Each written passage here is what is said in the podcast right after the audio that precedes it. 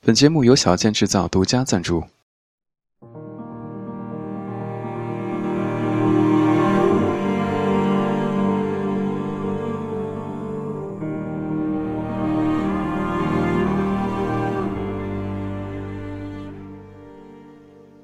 生活是为什么？你是答案。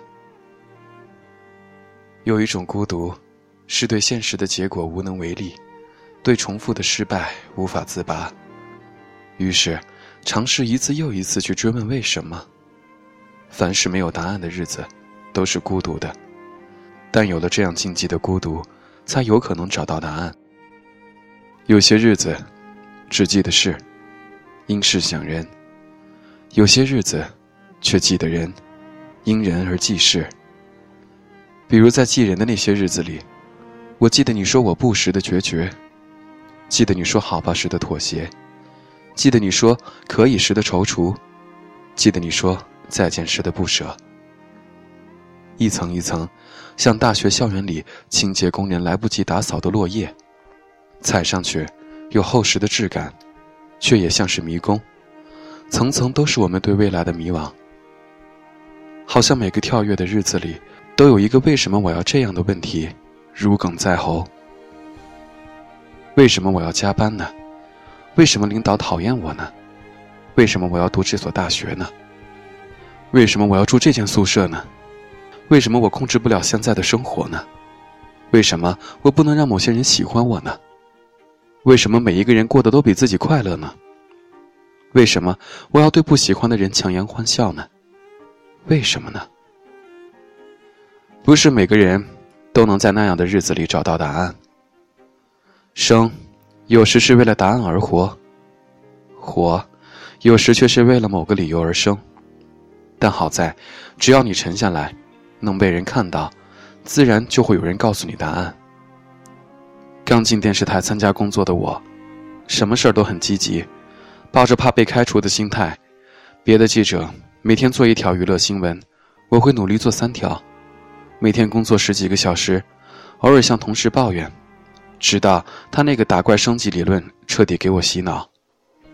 至今，只要有任何觉得自己做的太多而别人干的太少的时候，想想他曾经告诉我的那句话，心里就舒服多了。成长过程中会出现很多不如意，归根到底都是因为和别人相比，不看别人，只看自己是否有获得，那么幸福感每天都是满满的。从中文系毕业，不懂新闻，做出来的东西只有一个原则：自己感不感兴趣。大多数孩子都觉得自己很特别，其实，在外人看来，他们都一样。而从事传媒的孩子却恰恰相反，每个人都想做出令全行业人士为之膜拜的作品，一个比一个自我，却打心底里认为自己能代表所有的观众，比如我。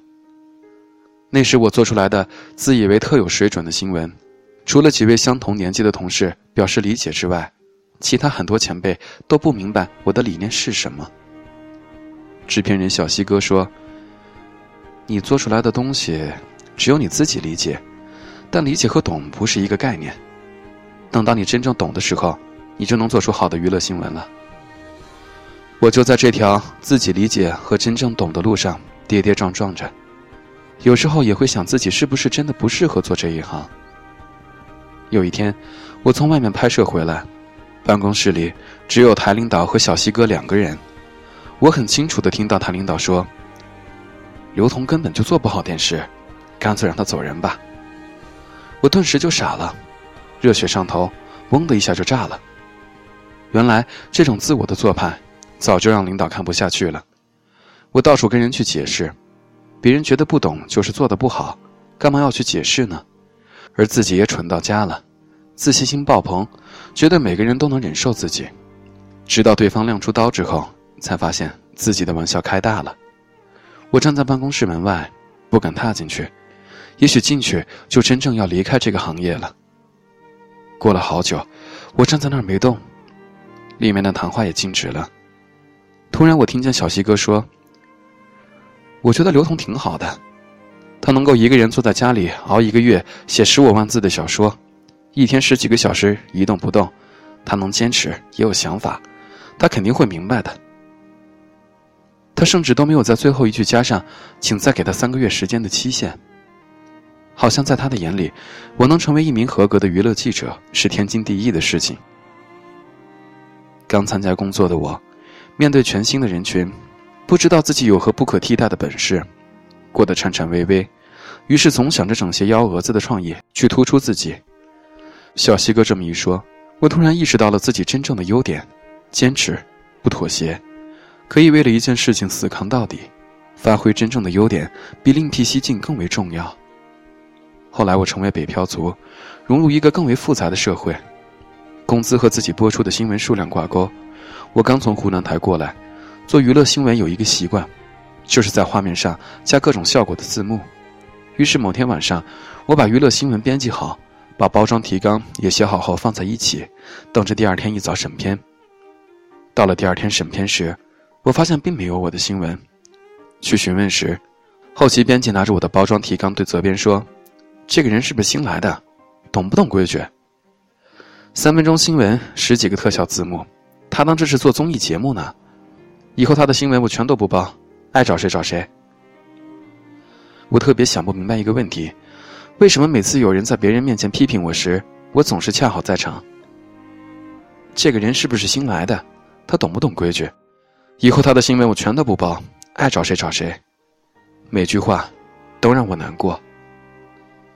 一名新的北漂，因为不知道融入环境，也不清楚未来在哪里，迎头就被质问是不是新来的，是不是不懂规矩，然后因为新来和不懂规矩，把自己的前程给毁了。找不到后期编辑帮我包装，更重要的是，自己白天努力做的新闻根本不能被播出，也就没有工作量，连活都活不下去。我尝试让自己挤出笑脸，对后期编辑说。对不起，是我不懂规矩，我以后不会了。也许他会对我挥挥手说下不为例，可我鼓起勇气看着他的时候，他连正眼都不想看我。人可以因为委屈而作践自己，但不能为了生存而放弃原则。我在心里闪过这个念头之后，转身走出后期机房，也没做什么轰轰烈烈的事儿，而是回到工位上沉默，想着自己如何考上中文系，如何努力进了湖南台。如何与父母告别来到北京？想着想着，就觉得自己好惨。惨就哭吧，哭了确实会觉得舒服一点。当时节目部的总监卓玛站在我旁边，看我哭了半分钟之后说：“好了，哭好了是吧？跟我进去。”我跟在他的后面进了后期机房。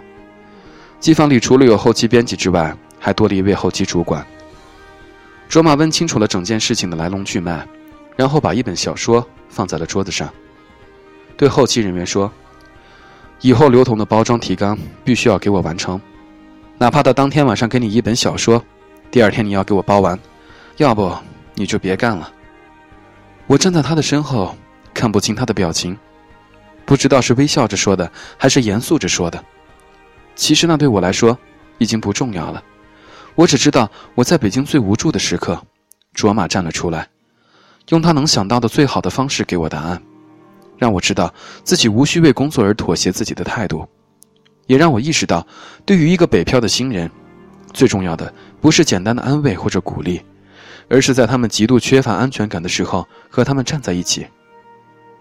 站在一起，比说什么做什么都来得重要。时间往前回放几年，第一年。第二年，第三年，泾渭分明的青春，像鸡尾酒，被一路上记得住又记不住的调酒师把弄在手中，晃动晃动，透过玻璃，最终能看到清晰的走向。二十一岁，我参加电视台的面试，主考官问我平时看不看电视，我说不看，他说为什么不看？我说学校根本没有电视。他说总得看过一两个节目吧。我说那倒是。他问比如，我说比如新闻联播。他问新闻联播的优点是什么？我说我看的不多。如果非得说新闻联播的优点的话，那就是播出很准时，每天都是七点播出。很多人拿它来对时。后来我就面试成功了，可惜这位老师我再未见到过，想感谢他也没有机会。后来随着时间的推移，我也渐渐忘记了他的长相和名字，只记得他用录取的方式告诉我：“你有一副有趣的脑子，请珍惜。”我一直记得这件事情，它让我保持着自己的思维方式，一直到今天。一些人对我们做了一些事，有人只当是日常生活中的无心之举，有人却能读出一个轮回的历史。一些温暖，能让你在自己身上发光发热，传给他人；一些伤害，也能让你亮出胳膊，提醒自己何为底线。那时年纪小，不知道如何表达心中的感激，只能用记日记的方式留存。等到多年之后的某一天，装作淡定的说：“你知道吗？”那时你对我真好。说者有心，听者却早已忘记。也许对方根本没有觉得这是一件多么值得歌颂的事儿，也许这对于他们来说只当是平常。也许你并没有及时答谢，以至于在后来的日子里，他们只这么对过你一人。我们常问为什么，沉下来看一切，我们就是答案。